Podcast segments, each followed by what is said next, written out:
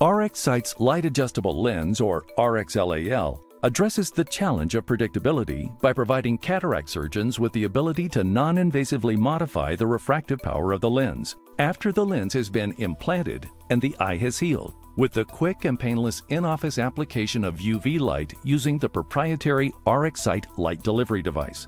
This offers the ability to optimize a patient's vision after the cataract is removed and the eye has stabilized, essentially delivering a custom refractive correction to the IOL.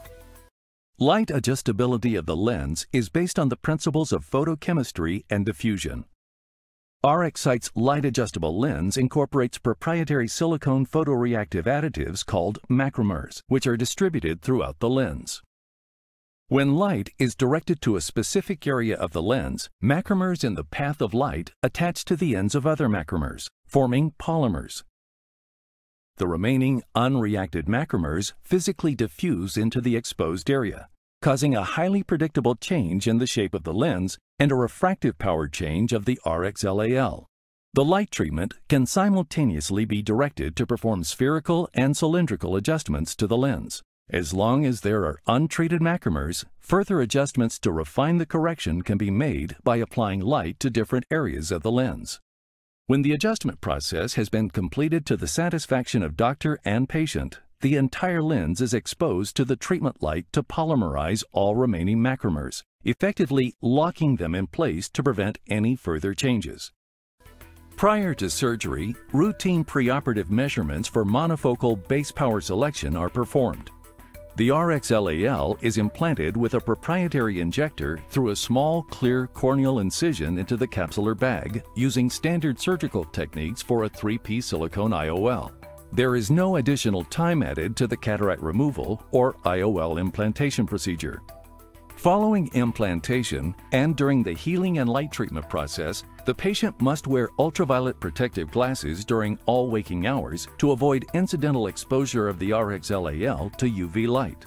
UV glasses, which will be provided by RxSight, are required as the RxLAL is sensitive to UV light until all the light treatments are completed. When the eye has fully healed, approximately two to three weeks after surgery, the patient returns to the practice to have their vision evaluated. This evaluation determines the type of UV light treatment pattern the doctor will deliver via the office-based light delivery device to create the desired refractive outcome.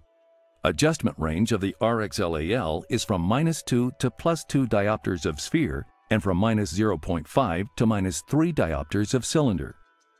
During the adjustment procedure, which takes approximately 40 to 120 seconds, the patient is dilated and seated at the light delivery device.